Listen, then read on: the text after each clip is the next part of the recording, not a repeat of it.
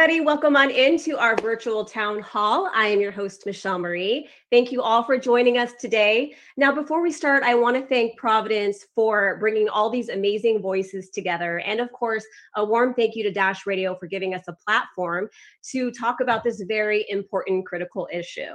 So, um, I'm going to kick it off by letting all the panelists uh, sort of introduce themselves to get started. Um, I will give a little bit of like a um, lead into it and let you guys take it over from there. Um, so I will start off with Dr. Benjamin F. Miller, who is a psychologist and chief strategy officer of Wellbeing Trust. How are you? I'm well. I'm well. You can't call me Dr. Benjamin F. Miller again, though. So you just never again. Never again. It's like I'm in trouble with my mom or something horrible. um, yeah, great to be with you. So yeah, Wellbeing Trust is a national foundation. We were started by Providence about four years ago, and we invest very heavily in the mental health space. So happy to be with you today. Amazing. Well, thanks for having um, everybody else for being here. And uh, I'm going to move it over to Miyumi McKinley. I want to make sure that I didn't butcher your name. Did I get it right? Almost. Mayumi. Mayumi. Okay. I'm going to go back to the original. So, Miyumi McKinley, she is a mental health therapist, educator, and public speaker who promotes mental health awareness and addresses the challenges that affect Black, Indigenous, and communities of color in America. Yes, thank you so much for having me. Um, I'm a mental health therapist. Um, in addition to supporting the community, we have um, teletherapy available. I'm the owner of Epiphany Counseling. And so, really excited that during these troubling times, we're able to offer therapy, not just in California, but in Texas and Georgia, where somebody mentioned they were. So, really excited to be on the panel and um, offer some tips and tools that help individuals. Well, thanks for being here. And uh, we also have Meredith O'Connor, who's next. She is a musician, TED speaker, and anti bullying and mental health icon. How are you, Meredith? I am good. I'm so grateful for this happening. I hope it um, benefits. I know it's going to benefit so many people because of the wonderful voices on this platform. So I'm honored to be here. Absolutely. Well, we're glad to have you. Um, and next we have Jenna Andrews. She is an artist, songwriter, and music industry executive. She's passionate about destigmatizing mental health and has her own show on YouTube called The Green Room. Hi, guys. Hello. Um, yeah, I love these intros. I feel like you don't really have to say much, but yeah. um, yeah. Add a little bit of flavor if you need it. no, I mean, I, I, um, it's it's funny. I just started this green room talks in the beginning of when this whole thing went down. I've been wanting to do it for a while because mental health is just really important to me, and a lot of musicians, well, every musician and every songwriter and every artist I know struggles with anxiety. So I feel like there's so many people out there that could really benefit from like looking at the people they look up to and realizing that you know they're not so isolated and i think this year has really taught us that you know that we can all come together yes. one so i really thought this was appropriate time to do it but obviously continue that after you know covid too because i think it's just really important for people to again just feel united and i think it's made me feel really we me really good to help other people so through music. Yeah, it's a it's a cathartic feeling when you're able to, you know, spread the love and and feel like you can relate to others. So I love what you're doing. Okay. Thank you so much. Um, and lastly, we have Taylor Wesley. She is joining us as a mental health speaker. Um, she is a very she has a very um, courageous story. She uh, got sober at the age of 20, and you share your story to encourage other people, uh, young people, to seek addiction treatment. So elaborate a little bit on that. Yes. Um, hi. Thanks so much for having me. I'm really excited to be here because I actually heard about Wellbeing Trust on the newspaper and reached out to them because I loved their mission. And I talked to Ben um, quite a bit on the phone. Um, so this is like really cool how it comes full circle and I'm getting to do this. But yes, I um, it was kind of organic the way it started. Um, it was really just from me being transparent in college about being sober. Mm. Um, and then I actually had the opportunity to work in the substance abuse treatment field for a little bit. And my role there was to work with therapists and anyone who works with people who may need treatment um, and help them with the admissions process. So I've I'm kind of the front lines, I guess you could say. And so I've gotten to witness a lot in the last couple of years. And, you know, especially during COVID, it's been tough. I mean, I my entire team got laid off. So I'm actually unemployed right now. You know, transparency is key. So that's where I'm going to be transparent here. And so it's been difficult for for all of us. Um, and, and even me mm-hmm. personally, I'll admit, you know. So I'm glad to have the opportunity to give some some hope to people and talk Yeah. amongst each other about the challenges going on. We really appreciate you and all of you. It's just such, like I was saying before we even started, it's just such a great feeling for me too to be a part of this because I've been dealing with a tremendous amount of uh, hardship, you know, in the past six, seven months and almost like the past three, four years, I would say has been really tough for me. So I just feel already excited and invigor- invigorated by the conversation. So I can't wait to kind of get into some different topics. Um, so let's just go ahead and kick it off. Um, so it's no surprise, it's 2020. We are in some very trying times. Uh, the COVID 19 pandemic has devastated our mental health and well being, and additional deaths from drug or alcohol misuse and suicide could occur from COVID. These are called the deaths of despair, and they are rising due to the isolation and collective trauma that we feel in our current environment of isolation and injustices. But there is hope, and that's why we're all here to talk about it. Speaking out about mental health and the stigma around it will help show others that they are not alone. Our panelists today will discuss how we can cope and all be well in today's changing culture. I have to be sure to share that this is a content warning for all of you watching. Um, our conversation will cover many real world issues, including depression, substance abuse, and suicide. If you are struggling, this program may not be right for you, or you may want to watch it at a later time. If you need someone to talk to, there's always help available.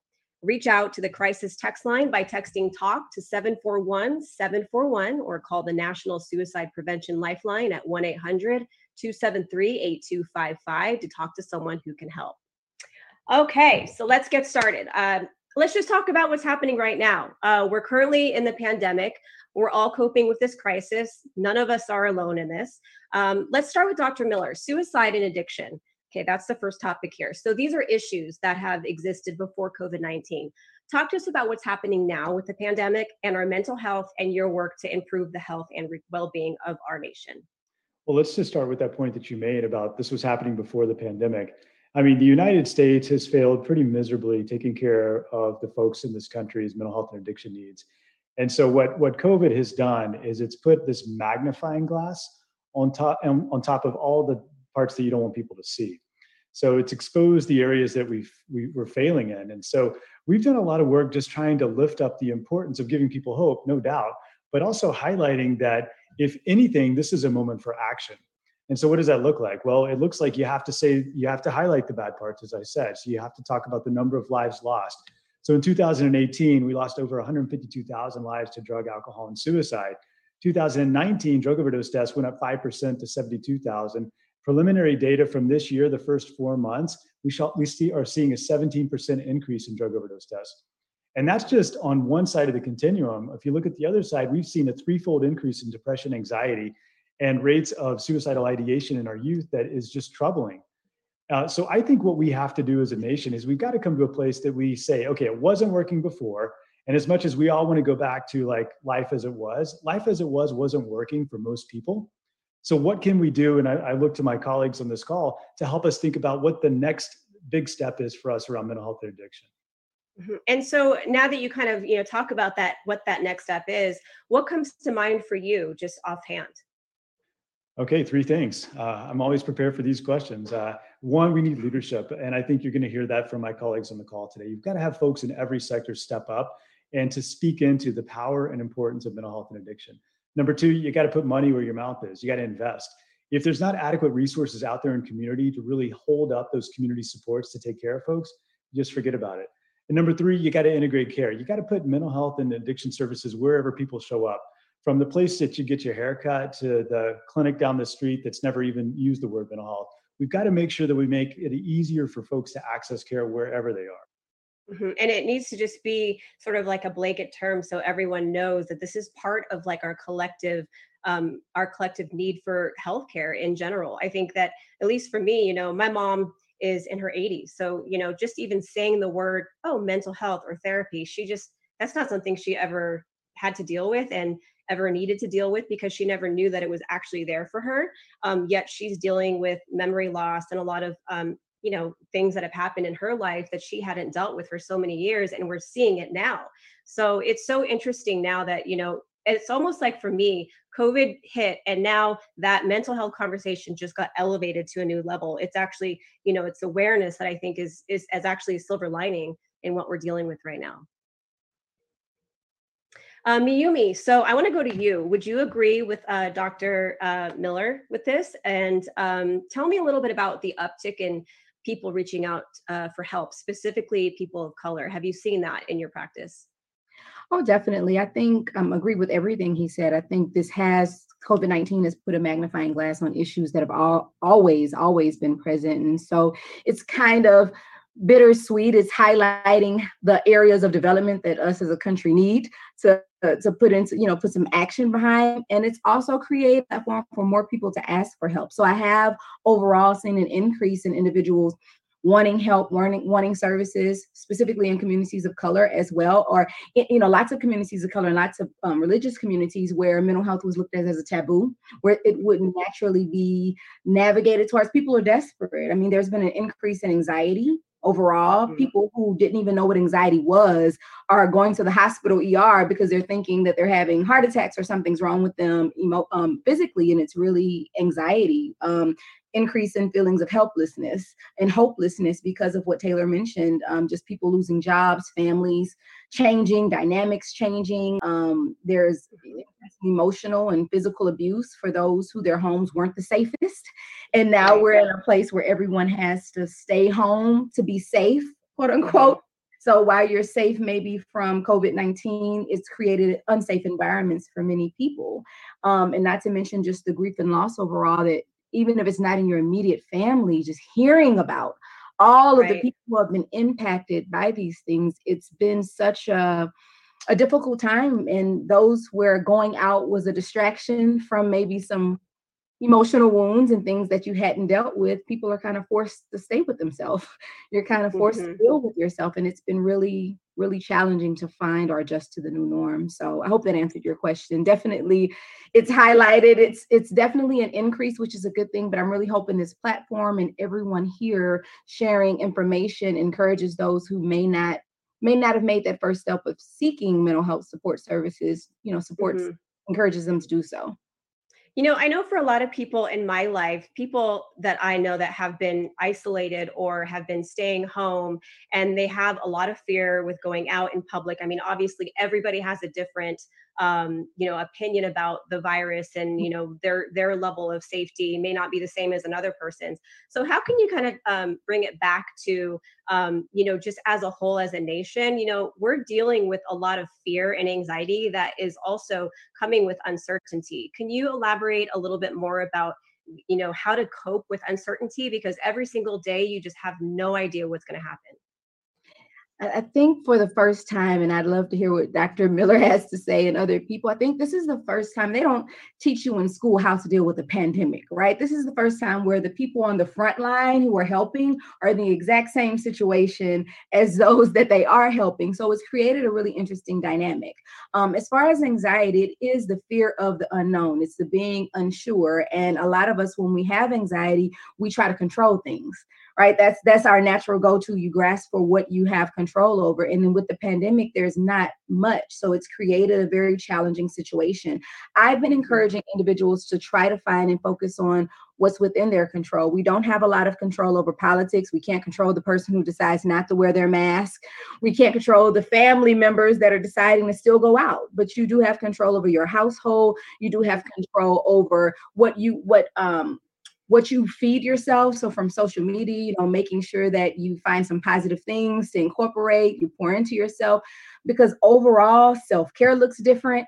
Can't go to the mm-hmm. spa anymore. You can't, you know, depending on where you are. So really embracing the fact that um, a new norm is being created and that new norm mm-hmm. doesn't have to be negative. It doesn't have to be COVID led um, being open to the idea that family time and things can look different. No, you and your family may not be able to plan a vacation to Tahiti, but you all can, you know, be creative, you know, put some lights in the living room, build a fort, camp out in the living room. I think it's forcing individuals to think outside of the box.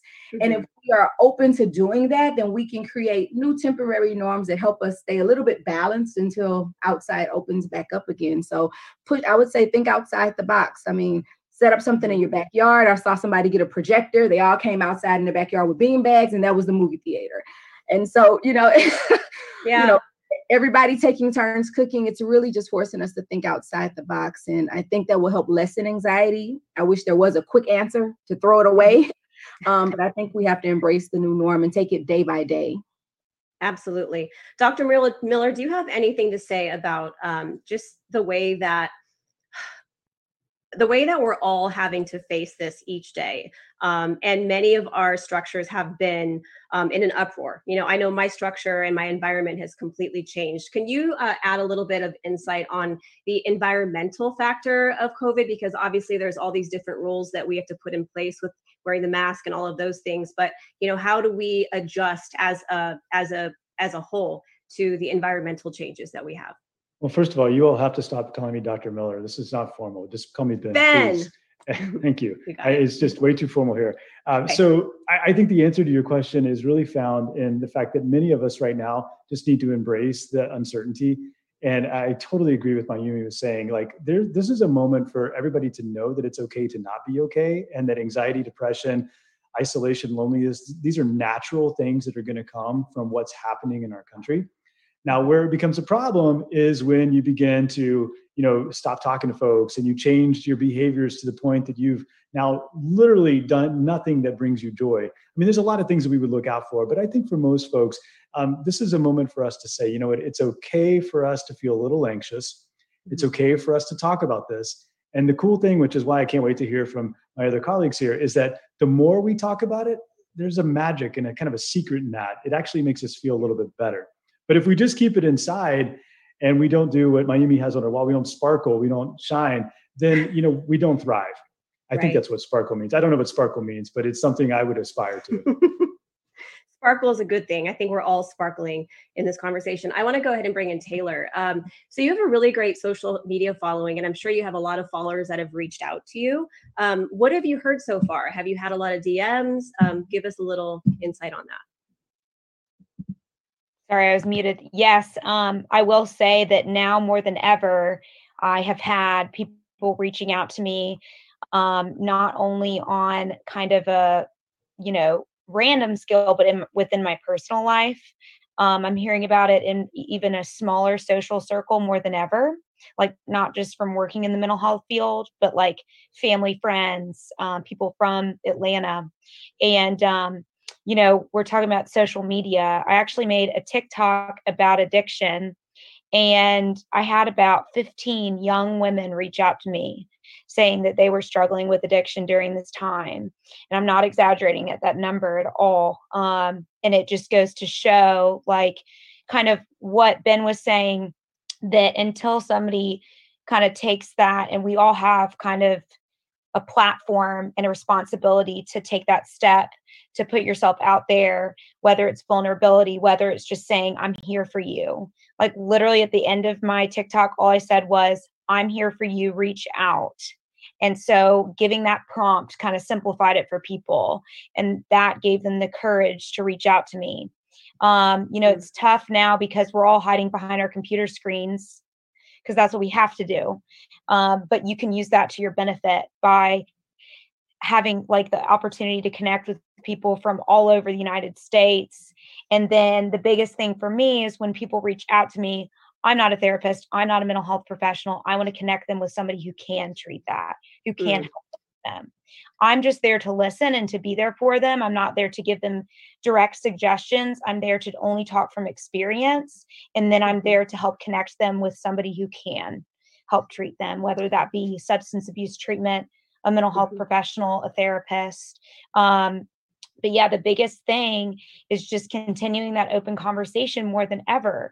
And, you know, we're staying um, in, like we were saying, like staying in our homes to protect our physical health and the physical health of others. But it's hard because it's like whack a mole. Like in turn, we're harming our mental health and the mental health of others because isolation is what drives addiction.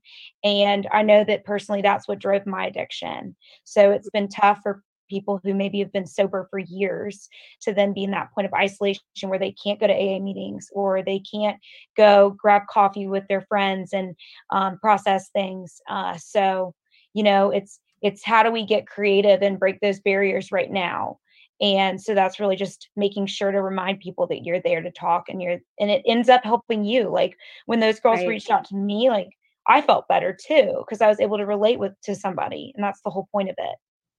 Yeah, I think for me, I- I've been taking care of my mom and I had to leave, you know, I had to leave my apartment. It's in LA. I'm actually here now. It's actually the fifth time I've been here since March. So my entire environment switched up and I had to move and step in and take care of my mom because she's losing her memory. So, you know, I had to add that additional responsibility to my plate.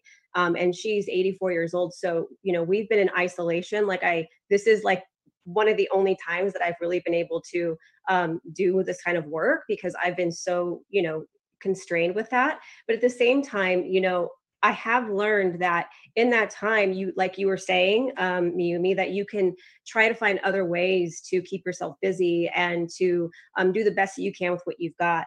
Um, and so I did start to reach out to a lot of my friends that I hadn't heard from in a while just to check in with them because I know that those check ins mean a lot, especially obviously to all of you and also to me.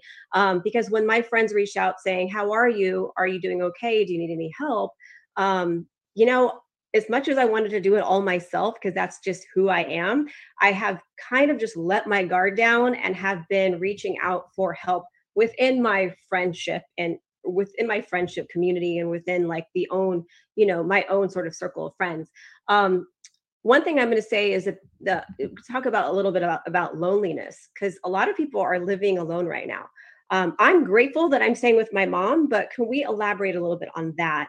Um, and being so isolated to where you have that fear of leaving the house, um, but you have really nothing else around you except for your own mind to just go on and on and on in your head. Um, I can maybe just direct this to Miyumi or Ben. I'll just say really quickly I mean, loneliness can be as bad for you as smoking or obesity. And that we knew that before the pandemic, you know, one third of older adults, speaking of your mom, were chronically lonely, something that they've experienced for some time. And so our nation has had this loneliness problem for a bit. And now what we've done is it's it's cruelly ironic. When the time that we're the most stressed and we need the most support, we're having to like socially distance and isolate ourselves even more. Actually, we don't even use the term socially distance, physically distance, because who wants to socially distance? We need to be connected and doing conversations like this. So, what's the solution to loneliness? That I think that is in here that lies the, the question and the, the solution. For what folks have seen in their own experience, um, the things that bring me joy that have made me feel a little bit more hopeful about not being as lonely is hearing cars honk up and down my street when the kids are not able to go to school and it's the teachers doing a parade and waving at them. To get a letter in the mail. I mean, I can't tell you the last time I got a letter in the mail from a colleague that was thinking about me. You know, small, small, small things Yeah. that really do bring us joy. Uh, I'll share one more story. Uh, the chair of our advisory board, she brings out her Christmas card list. And what she does is every week she writes five letters to different people, every week. And she mails them off because, as I just said, you know, what it meant for me to receive a letter in the mail. Imagine you're a little lonely. You've been sitting in the house for three weeks at a time without going out, and you get a letter from somebody that's not just like a, uh, you know, a like on a, a tweet. It's actually something that's meaningful. It goes deeper than that. I think we could do small things to really combat loneliness. Yeah, just to to tack onto that, my mom actually received a card from our five year old um, cousin, and I actually asked her mom, "Can you, you know, can you send something in the mail?" And my mom was brought to tears. So, just what you were saying, Ben, it's it it made a huge difference. Those little gestures. So I have to take note. I'm sure all of us will to just do that and to make sure that we're reaching out to everyone. I'm going to move on to Jenna. Um, so Jenna, you are in the music industry. Uh, you have a very unique perspective there. How are you seeing people cope with the challenges that they're facing in the industry?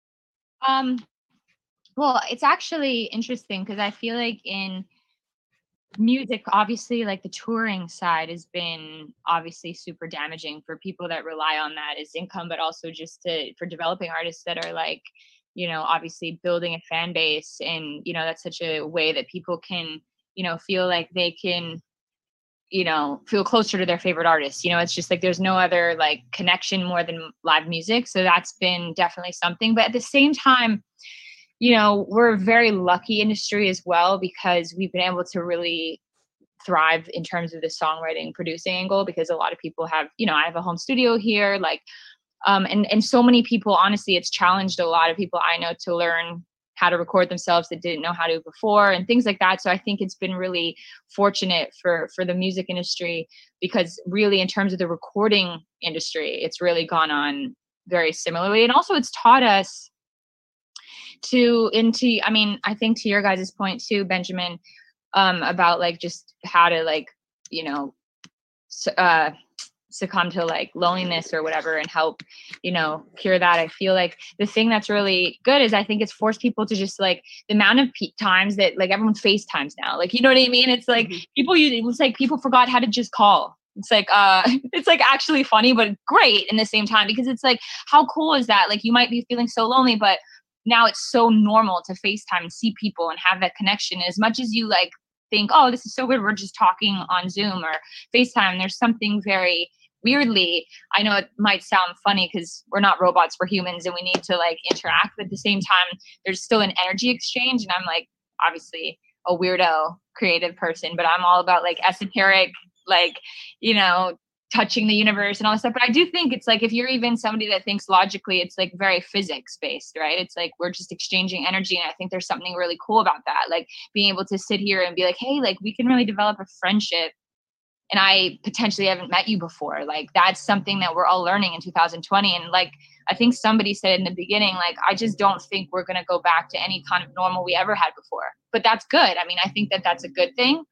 And I think it, in a way, like we have to come out of this with the positive stuff we've learned, not just the negative things we're going through. And that's sort of how I, I like to look at it because I'm like, wow, this is I, I, mean, another theory I sort of have is like, is this like sort of the grant? I mean, it is kind of ironic. This is 2020. You know what I mean? It's like 2020 vision. This is the universe's way of saying this is basically like, you know, the Hunger Games. I feel like, you know, it's like, okay, survival of the fittest. Like, let's go. You know, and I hate to say that, and it sounds, but there's something very like interesting about what's gone on this year. And I think in the sense that like, hey, it's taught people to you know maybe to worry about their health more you know like maybe they didn't eat properly before maybe they didn't pay attention to things because they were going too fast or you know maybe now they're forced to eat a certain way um you know maybe they did have alcoholism problems maybe i don't know there's so many things that i feel like we were forced to pay attention to as well during this period. So i think in that sense um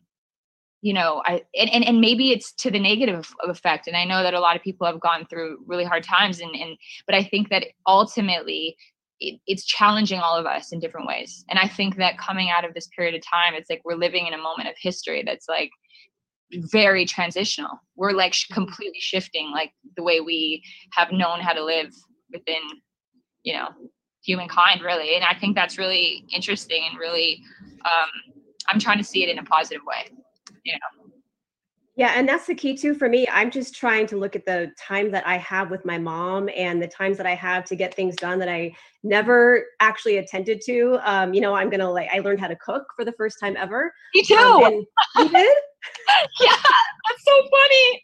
I mean, we're LA girls, right? Because like, who cooks in LA? I mean, well, sushi all day, every day. yeah, I'm, I'm, not even an LA girl. I'm actually from Canada, but I um. Either way, I'm like an everywhere girl, but non-cooking girl. But I literally was like, uh, like the first time I cooked, I like spilled the oil on my stomach, and I still have a scar. So I don't know if that was.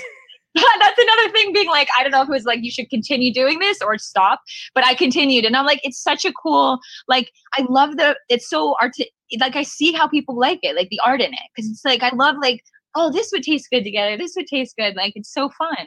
It gets your mind off of everything too. Oh it's so it's so amazing right?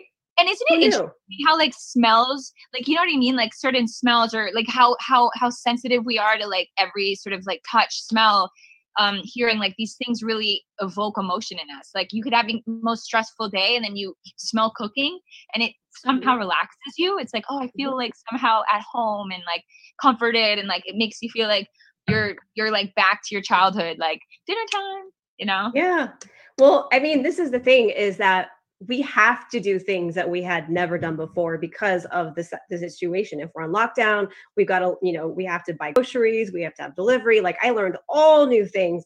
Um, but you know, I feel like we're in a place where this is like a for me 2020 is like a reorganization of everybody's life like there's no one that has that has not been affected by this pandemic 100%. so it's really just about how you look at your life as a whole and i think mayumi you were saying uh, before about like being having to face yourself in the mirror. That is something that i i think about that michael jackson song man in the mirror. I thought about that a few months ago. Um and you are you're really having to look at yourself in the mirror and evaluate um and evaluate your life. And so for the people that have to that you know they either use or they run away from it or they it's like the escapism thing um there's really no escaping yourselves right? Right. You have to, I tell my clients all the time, you have to take yourself with you wherever you go. So you get there's no running. Was Jenna, were you about to say something? I don't No, I, I agree. I was like, no, I so I'm like, no, Oh. um, I was saying that um no, I, I think the interaction between mind, body, soul is like something that's always been like so I mean, that's such a real thing because it's like like it is you have to protect your body as if it's like your temple like it is your ha- like your house right it's your house for your organ like you're literally yeah so it's kind of like think of thinking of it that way you're like wow like how much control you have of your own like what what you actually can control what you're consuming what you're doing the exercise you're doing like there's so much stuff and you have to think you're mental and it, it all sort of relates back to like one particular thing i think right? Right. it's like and i think that is that that challenge in itself is so hard i mean it's very hard it's not it's listen i always find as myself and i'm sure i don't know i'm sure you guys would probably agree like it's so much easier to like tell someone else than to actually do it like practice what preach i find myself speaking these things and i'm like god why can't i do it like i gotta like i gotta tell myself these things you know Yeah. Meredith, I want to hear from you. You know, you're also in the music industry, um, and you know, you've spoken all over the world. So, you know, you, you obviously have a lot of fans that have been reaching out to you, I'm sure, too, during this time. What has your experience been like so far during COVID? Well, let's start here. I did my second world tour and stopped halfway through because of um, a relapse in anxiety. I was recently. This is all exclusive information that I wasn't planning on that that the press doesn't know and my fans don't know in depth. But I am doing a project alongside NAMI, the National NAMI uh, uh, in America, which does wonderful work, and a bunch of celebrities that um, you know a bunch of friends i have that are also artists around the world um, titled you are not alone inspired by something i learned when i first went viral and had record label executives tell me not to talk about bullying because it won't sell. And i did it anyway.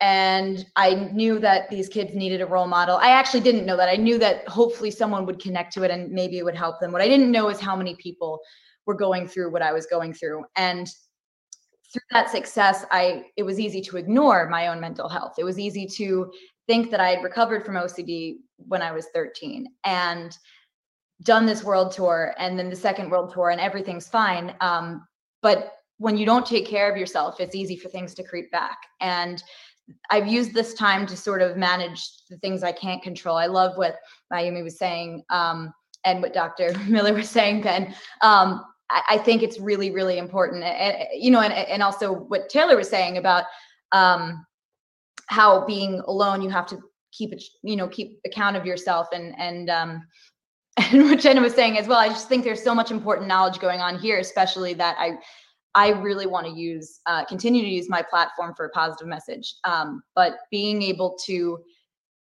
show the world that um, you are not alone, like actually show that through whether it's a song, um, whether it's doing a meet and greet and having a bunch of fans tell me they they experienced something that I went to. It's it's just people. This can you know anxiety can be isolating, especially now. And I think that the benefit of knowing other people on the internet around the world are experiencing whether it's OCD, depression, anxiety, whatever they're going through, um, can give them hope that it will get better. And I'm really happy to be able to be the role model that I wish I had when I turned on the TV when I was nine years old. Um, so that's my main my main role in all this, and that's what I am. That's why I'm starting to share my experiences. Um, everyone knows I was bullied in middle school. I mean, that's not a, the world knows that, but a lot of people don't know about the PTSD that I've been dealing with even after fame. Um, and how and how it can really get in the way of your life if it's not taken care of but it could also be stopped Absolutely, and thank you for your courageous, uh, your courageous reveal. Uh, we really appreciate you being so open and honest. I know it's not easy. I mean, all of us are dealing with something, but that is that is really hard. You know, in this time, we're all dealing with it. But you specifically have, you know, you're you're out in the public, so being a public figure um, and having to reveal those things, um, it really does take another level of courage. So um, I'd love to hear um, from one of the doctors here, just just kind of going, taking it back to just as a whole, um, having to to muster up that courage and wanting to be someone like pretend like you know you you are in a position where you have no choice but but speaking out. Let's say that's your role. Um, how does someone like that cope? And how does someone like that speak out without having it, you know, affect them too much internally? Well, there's this old bumper sticker. It's an old adage that we used to use a lot in Alcoholics Anonymous, and it was that you know secrets keep us sick. And it's it's actually a very true sentiment because the more that we hide, the more that we suppress, the worse it is for us. I mean, not only do we feel really bad, but we start becoming a poor friend. Our relationships change. You know, our the quality of work. I mean, listening to these talented folks on the call. I mean, your work suffers. Everything suffers when you begin to push things down and not address it. And and it feels okay at the beginning because you think you're doing yourself a service, right? You're like, oh, that's just too tough to deal with. I'm going to avoid it and not talk about it. But the you know example I used with my patients years ago, and my Mayumi's probably got better ones, is like you know sweeping dirt under the rug doesn't mean the dirt goes anywhere.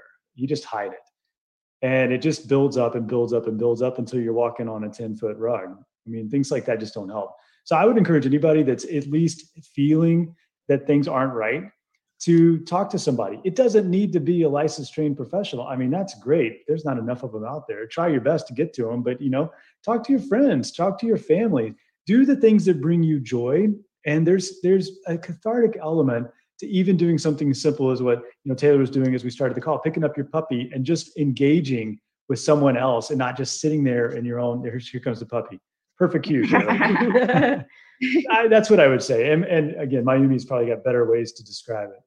No, I, I agree with you 100%. I appreciate Meredith's transparency and reminding us because um, an analogy to what you're saying, I always tell my clients that um, processing, going to therapy, it's like healing a deep wound. So um, I'm from Louisiana, so we use Neosporin. I don't know if everybody else knows the Neil. It's like an ointment you put on a cut. And so I say when we distract ourselves, it's like putting Neosporin and a band-aid on a really deep wound. It's okay for a while, but the band-aid's gonna fall off, it's gonna puss up, it's gonna get infected. That hurt, that intensity is gonna be the exact same. And then you put more Neosporin and a band-aid on it. However, when you actually talk to someone, when you go to A, when you go to therapy, when you kind of process those hurts, those emotional wounds. It's like cleaning that wound from the inside out. It's like taking the antibiotics. So afterwards, there's the scar there that may remind you, oh, that happened. It may tug at your heart from time to time, but the intensity of the feeling has lessened. Therapy is not magic. I mean, I would have a line around the corner if I could just magically take people's traumas away, right? It would be great. um, um, but therapy is an opportunity to heal. So whatever has happened to you, um, doesn't take over your life. And I like the fact that we're bringing awareness to the fact that um, because um, sometimes just um, helping others can in and of itself be a distraction or an addiction from what you're actually going through. So when you talk about people on a platform who are helping other people, you know, now COVID has caused you to stop as well, you know, mm-hmm. and now you have to deal with your own stuff and your own feelings. So I would encourage those who are so used to helping others to pause, take a moment, and really think about okay, is this me running away from myself? And you know, those moments that you are by yourself at night, you know, because you can only be on the phone so much, you know, what comes mm-hmm. up you. And so reminding yourself that you need help too, and you have to pour into yourself. Yeah, I mean, I'm I have to be transparent. I feel like this is a very safe space, but I have definitely felt like um, everything has just culminated me just not taking care of my own mental health and you know putting my focus on other people in my family or around me that i've had to deal with and i've seen it all kind of like come to head in the past three four months and i actually made my very first call um, to my insurance to start therapy and i had it was scary because i always said i was going to do it but i i finally i finally did it um, and the woman I spoke to said, "You need you need some long term therapy." And um, I think, you know, as performers, because there's a lot of people here that are on the panel that are performers, it's so like for me, I'm I'm hosting, I'm I'm on camera. This is what I do. And I was telling Aaron before before I agreed to do this, you know, I'm a I was a dancer, I was a performer growing up. So I know how to like turn it on. But inside, I feel like broken because I'm there's so many things that I'm dealing with behind the scenes. And I know a lot of people can relate to that um, you know, and just kind of tying that in with social media, even so, you know, you see everybody posting how great their life is. And there are some people that are very open. Many of you are very open about it, which is fantastic. But um, there's just a lot that just kind of musters up inside your brain. Um, and for me, like I'm, I don't know about you guys, but I'm an overthinker. So if I'm alone, I mean, I got my mom to talk to, can call a friend, but I overthink. And like my brain just goes like this, like this, like this. And then it's just it's done. Like I I shut out. And that's um, a sort so, of anxiety because when we're overthinking, you're you, you're not creating like wonderful stories. Like when COVID's over, I'm going on vacation. I'm going to meet the person of my. It's usually yeah. self-destructive, the worst case scenario. so it makes it very difficult. Catastrophizing has been oh so problematic for me. I mean, it's hard not to do that because I mean, I'm sure you all see it. it. It depends on how much media you're consuming, right? Like for a while, I was watching the news. As a journalist, I want to stay up with what's happening. So I'm watching the news every single day. And I realized I got to shut this off. It's too much. It's way too much to see. Um, I want to bring in Taylor. Um, we're going to kind of delve into the next topic here the deaths of despair and talk a little bit about addiction and suicide. Um, so you're Taylor, you're coming from a very unique place as a, a former addict and also recovering uh, addict. So can you share a little bit more about your story and the impact that you're seeing during the current pandemic? Absolutely. Um, so I'll try and give like a very short story because it usually takes about an hour. But basically, um, I'm from Atlanta. I grew up in Atlanta and I grew up in a very loving, sheltered home. I went to private school, did not drink in high school really. Um, we had very strict policies. So, but the thing that I realized later on is that, you know, we talk about, you were talking about the bandage. Um, I had some serious anxiety disorder, OCD. I was diagnosed with PTSD from a car accident I was in. Um, I thought I had ADHD. You know, my parents knew something was off. And I always felt like a project that needed to be fixed. And that's something I talk to parents about when they're sending their loved ones or their children to treatment. Um, a lot of families think that they're going to be fixed and um, that, you know, if they just send them away somewhere with professionals, like everything will be great and it, it'll, after 30 days, they'll be fixed. And that's just not the case. Um, and, you know, until I got sober, I realized that there's nothing to fix the entire time. Um, it's just part of being human. And I, there's different factors. I was born um, with mental health issues. Maybe the way that I grew up, there were some external factors, um, but it was the, this is the way I am. And I need to own that and treat that every day. So, you know, I dealt with just just like the the internal overthinking just always so hard on myself for my looks for what i said to people um kind of similar to you i'm definitely not a performer by any means but i'm very good at like putting on a front like everything's going awesome and great and when i was in high school is when social media started and so this entire new phase of look how awesome and fabulous my life is um you know uh, other people should like it too blah blah blah um, and i felt a lot of pressure from that and i went to college so i went to auburn university surprised i got in to be honest because i like had such bad anxiety i really couldn't pay attention in school um, so that's another thing that people don't talk about is like mental health can really affect children and education um, and you may think that it's them not trying or them not going to class like playing hooky but there could be some underlying issues going on there. And mine was I couldn't stop my mind from racing in class. Um, and so I got into college and you know, when I went to college, I was like, wow, I can do whatever I want now. I can be whoever I want. I don't have to take my anxiety medication that made me fall asleep on the floor. I don't have to go to doctor after doctor. I can just start fresh. And one of the first nights I went out in college was really the first time I got drunk. And I remember like the feeling, um, it was like the cure for everything for me. Like when I took that first sip and I felt that first buzz, I thought, this is it.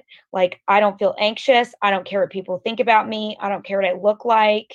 I feel on top of the world. I feel invincible. Um, it was the first time that my mind was quiet. And so I just never wanted that feeling to stop. And that's how simple it was for me. Some people talk about a slow progression of an addiction, um, you know, a progression maybe into drugs. Mine was solely alcohol, and a lot of people are like shocked by that. But alcohol is a drug as well. It's just one that's in every grocery store, every gas station, it's all around us. But it's just as serious, if not more, than other drugs. Um, and the fact that it's more accessible and socially okay.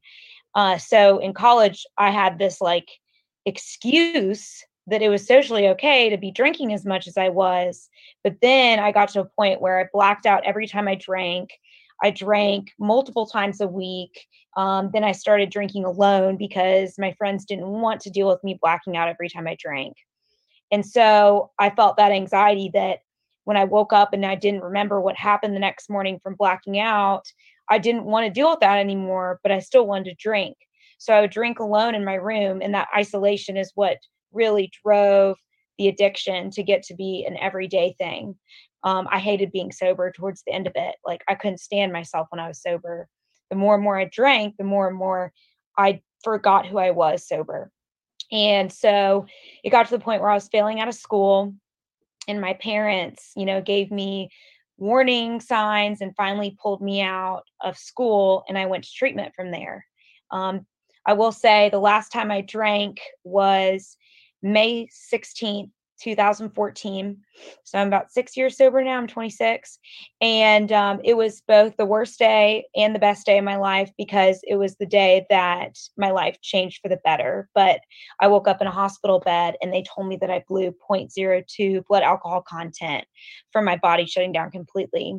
Um, so, yes, alcohol can kill you. Um, and so from there, I went to treatment and it changed everything. I think just one day I was sitting outside and this guy came and sat by me and I was barely talking in group thinking like I'm not supposed to be here, thinking of every excuse that set me apart from everyone and he said, "I'm just so thankful to be here." And I'm like, "Why why on earth are you thankful to be in this place? Like I have maybe 5 outfits to last me like 6 months." And you know, I was like the spoiled girl coming into treatment and he said, no, but you don't understand. Like all of us were put here together for a reason. And the only way that we can get out of this place is if we work together. And so that's where I um, came up with the we mentality. So my mother sent me a quote while I was in um, sober living. And it was if you take the item mental illness and replace it with we, it creates the word mental wellness. And I'm sure people have seen that quote around, but it just really stuck with me in everything that I did. And it's what brought me into recovery because that's what recovery was all about recovery from addiction, recovery from mental health. It can be recovery from anything.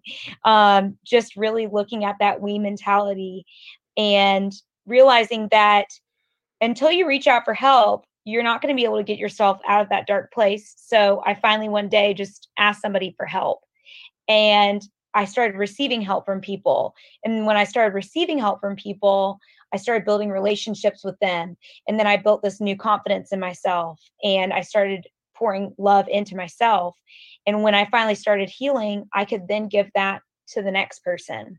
And so it's a, this chain reaction passing this along to people so yes like i was in a very dark place and i still talk about that to this day because i want people to know they're not alone and i want to be that person to be that hand but if there's no hands to pull those people out of that dark place they're not they're going to be stuck so that's why we mm-hmm. kind of do have a responsibility to be there for people mm-hmm. and um, so yeah i went back to school um, i went back to auburn university and i kept it a secret for a little bit but then one day I got up and I thought to myself, this isn't what I'm supposed to be doing. I'm not supposed to be like a, keeping a secret about my recovery. Like, this is who I am. And if people don't accept that, then I probably don't want them in my life, anyways. So I was very transparent about just like being sober in college to everyone. And um, I never had one person really say anything negatively about it. You know, we have this like fear, this false evidence appearing real, and um, this fear that people, the stigma, it's like not even stigma, like doesn't even exist. It's something that we create in our own minds. And so I had this idea that I would have a stigma attached to me if I said that I was an addict. And honestly, when I was open about it, I realized that there's no such thing as that. And I and I helped by breaking that stigma at my university and other people joined alongside me and were open about their stories too. And so that's kind of how the speaking got started but um yeah so that's kind of how everything went for me. I'm so thankful to be here today and um you know another thing too is that i'm no better than anybody who's on day one. That's another thing like uh staying humble through that whole process is very important. And so um you know getting being on the same level as everyone. Thank you for sharing yeah. that. Thank you for sharing that, Taylor. You know, I also have dealt with addiction within a close knit uh, part of my family. And, you know, I was thinking about how, in this time that I've been dealing with COVID, thinking about how much it actually has affected me um, direct, directly, not even realizing that I had been affected for so long. Um, but it is about that connection with the person that you love so much um, that has really kind of you know evolved the dynamic between me and the people in my life.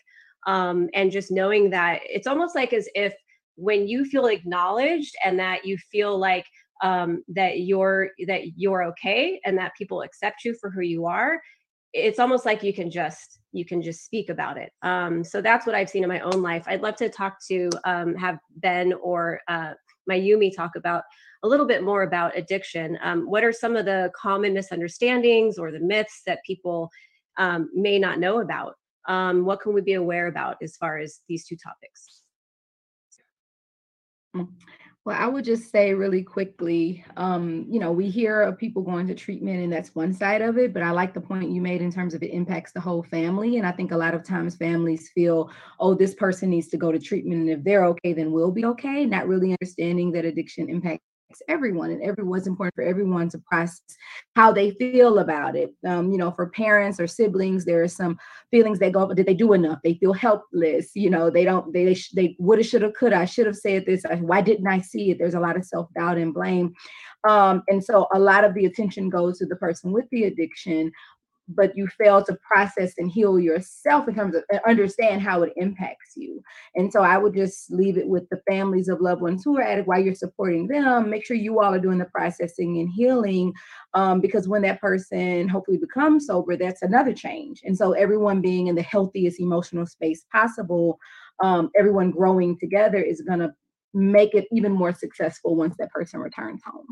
Mm-hmm and there's like a sense of guilt or shame sometimes when you are off like for me i'm off you know doing my thing i'm working i'm trying to achieve and trying to do the best i can in my own life and knowing that other people in your life that you love are suffering uh, you feel that helpless feeling mm-hmm.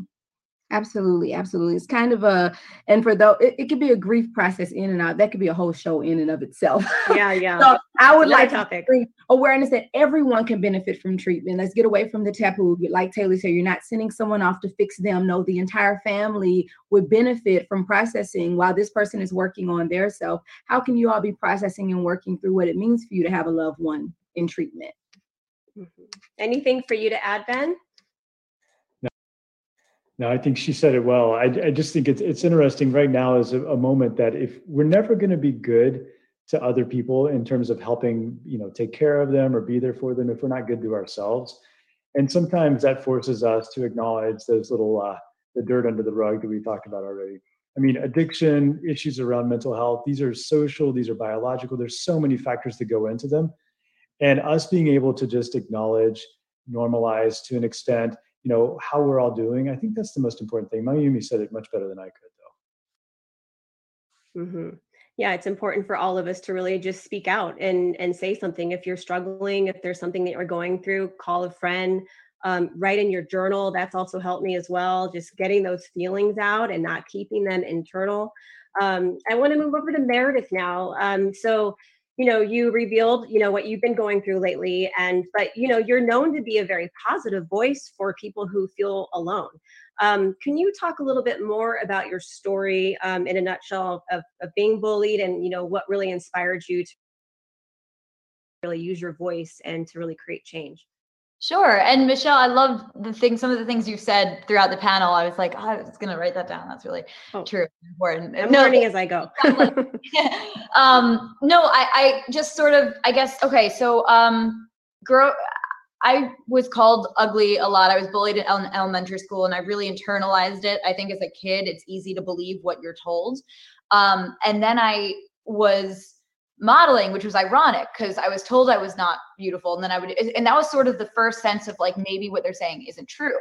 And um, once I then got signed and my first song went viral, my life obviously very much changed. Um, I was rec- I went from like being picked on to recognized in the street. There were like iPhone cases of it. You know, it, it was a very d- different, drastic change. And that's when I was like, you know, um, this is probably the chance to tell people that you know, if they're getting bullied, things can get better. And I, I just I didn't know there were so many other people who were talented or gorgeous or and wonderful and smart that were being told they weren't and believing it so that was sort of when i was like wow this is a big problem um, because if i if i have the chance to be a voice that's like that instills any kind of hope at all as a singer or just by letting them know it can get better um, just from modeling that i you know then that could really make a big difference. I think having ocd and having anxiety and low self-esteem because you know everyone in um, your grade school tells you certain things can really um, be scary. But i've met so many wonderful celebrities across the road like so many wonderful people in this industry that are love the message and i really think it's important to to emphasize that and of course highlight the wonderful work um, that Mayumi and Ben does as professionals, um, I, I think that people should always be encouraged to get the help they need because it does get better. Absolutely. Um, I want. Go ahead. I feel like people have this misconception that if you look a certain way, you have a certain profession, you're known a certain that for some reason you're not human. It's like you're like you're not human. You don't have feelings. Somehow because you look a certain way or you have this many followers or you live in this home or you got this degree um, you are protected from life and that's not true. And so i think because you look a certain way or you have this many followers or you live in this home or you got this degree um, you are protected from life and that's not true and so i think you know just recognizing that all of us are human no matter what um, and coming forward and people like meredith and taylor and you know sharing their stories and sharing and even you michelle sharing your experiences we're all normalizing that right now so i just wanted to add that. I think we forget. Yeah.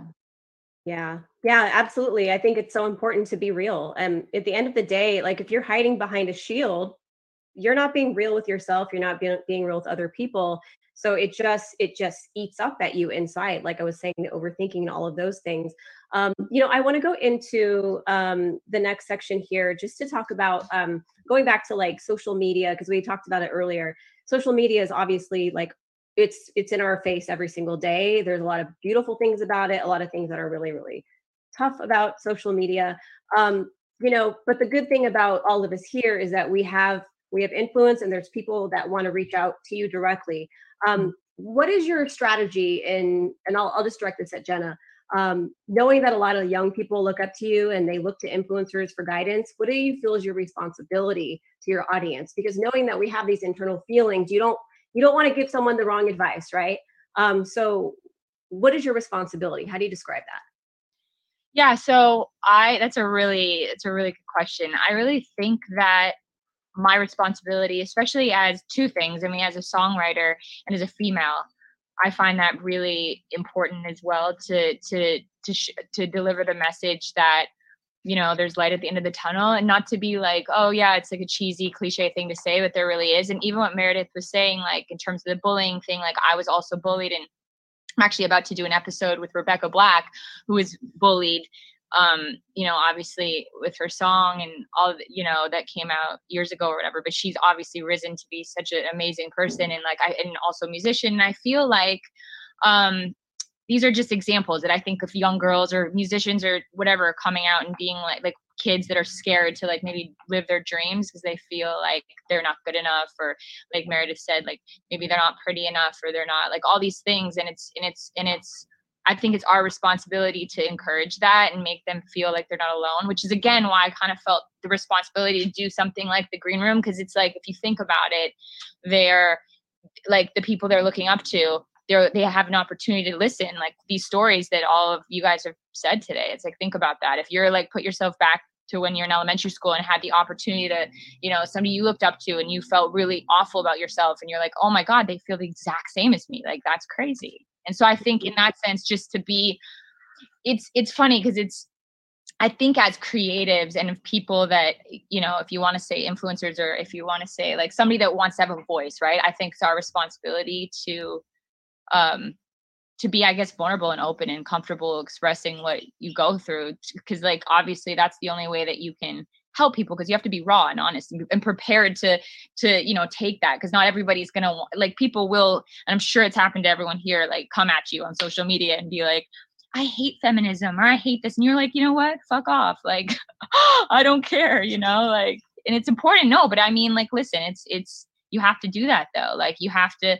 be and i i believe that i think that you have to stand up for something that you believe in as much mm-hmm. as it you know so yeah i noticed that you you interviewed anna clendening right yeah exactly yeah I love her. Um, I shot her music video. I did some behind the scenes with her, and you know, it was she's all about uh, speaking out against, um, you know, against the stigma um, and I yeah. think she's done a wonderful job. So it's so nice to see artists. And obviously, this is a really big conversation in the world of entertainment and sports. I mean, we've got Kevin Love and the NBA who's advocating for mental health, and um, just Lady Gaga. I, the list goes on. Um, so I would like to direct this to Ben and Mayumi. Um, what are some of the things that that we can do? Because obviously, celebrities, we look up to them. You know, people people want to follow their idols and they want to kind of model after some of the things that they're doing. So speaking out um, and having a platform is great. But just for you know, for the everyday person, um, what kind of advice can you give to them and how they can you know reach out?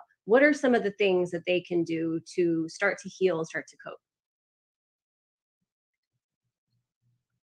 I'll start. Um, I think the first thing, as all of us have been saying, is recognize that something's going on and being open to asking for help.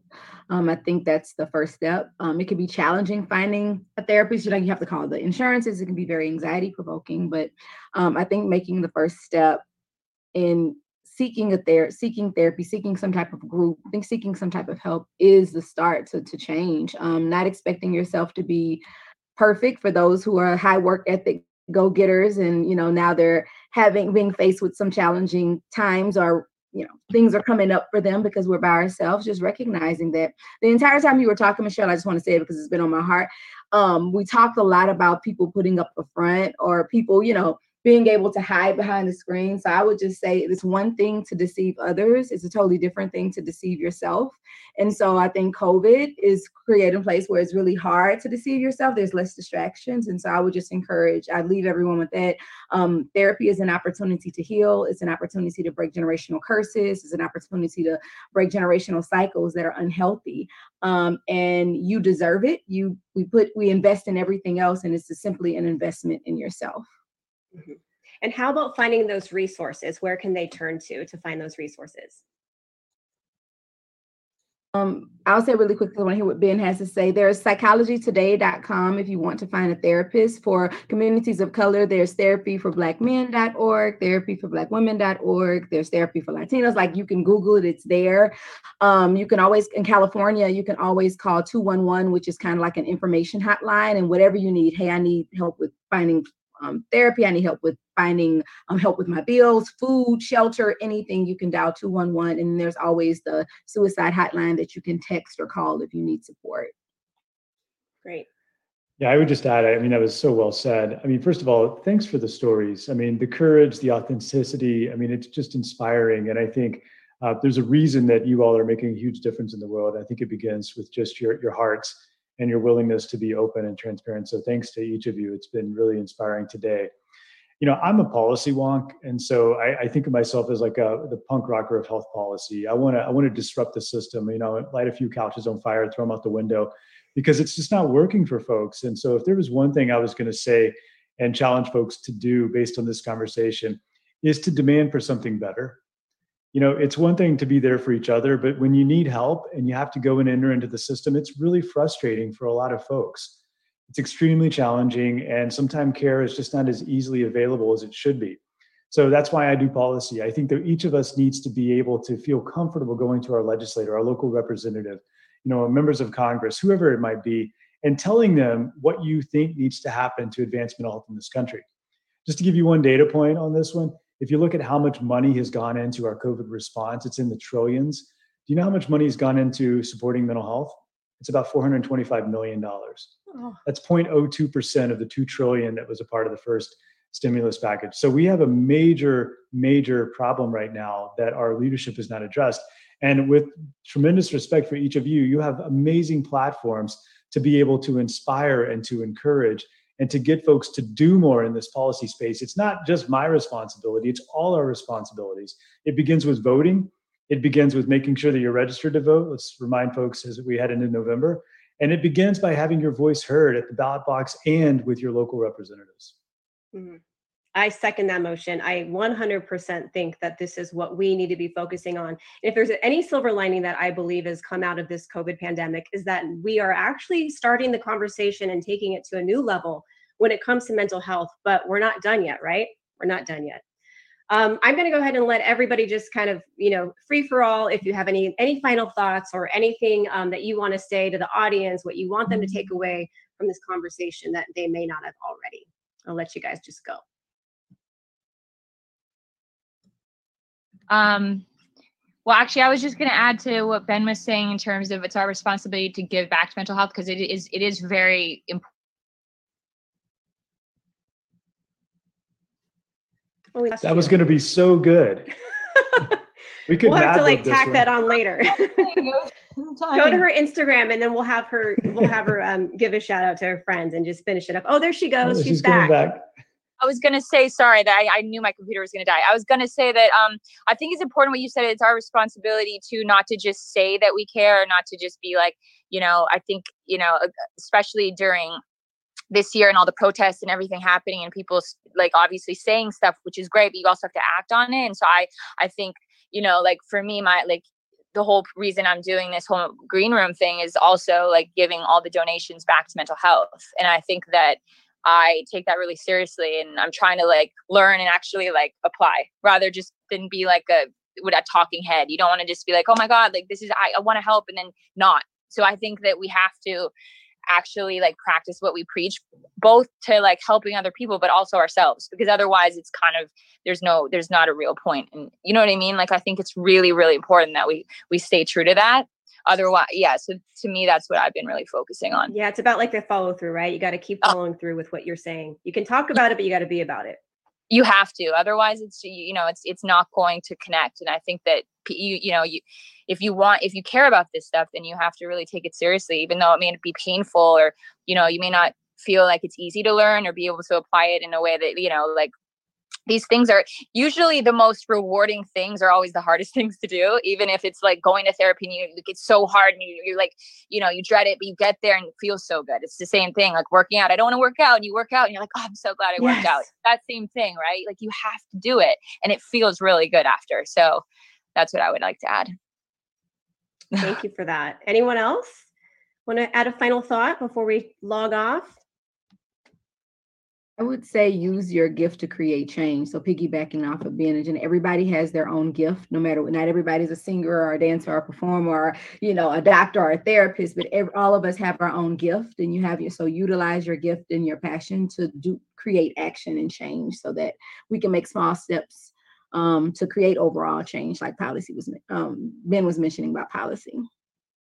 And sometimes the thing that you might be the most insecure about is actually one of those gifts that will advance. Yes.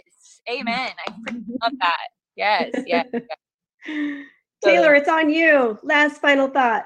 um yes, I I just want to kind of reiterate that you know, I I want to be transparent like even when I was on this Zoom uh, a girl that I had been working with passed away to addiction and I was told that on the Zoom. Oh. And I it's just weird that that's happening right now. I worked with her, I drove her to treatment and um so just that please do this to save people's lives, you know? And thank you for everything that y'all have done to save people's lives cuz yes, like you know, I I'm so thankful that we're here for each other and we we got to just keep spreading that and be there for other people. Taylor, we're here for you. Thank we're really you. sorry about your loss. Yeah. It's tremendously sad. I'm sorry. I felt very called to like say that that I, you know, if I was making a strange face, like no, I you. got a text that she passed away from an overdose and I've heard way too many of those and I'm tired of hearing them. I'm tired of it. This is why we fight, Taylor. This is why we fight together because we lose too many of our friends, we lose too many of our colleagues, and it's just not right. I mean, the, this is this is why I get up every morning. Is that we need to, to lead a revolution right now, and it's to save lives. I mean, this is not just about a great talking point. It's not just about a feel good experiment.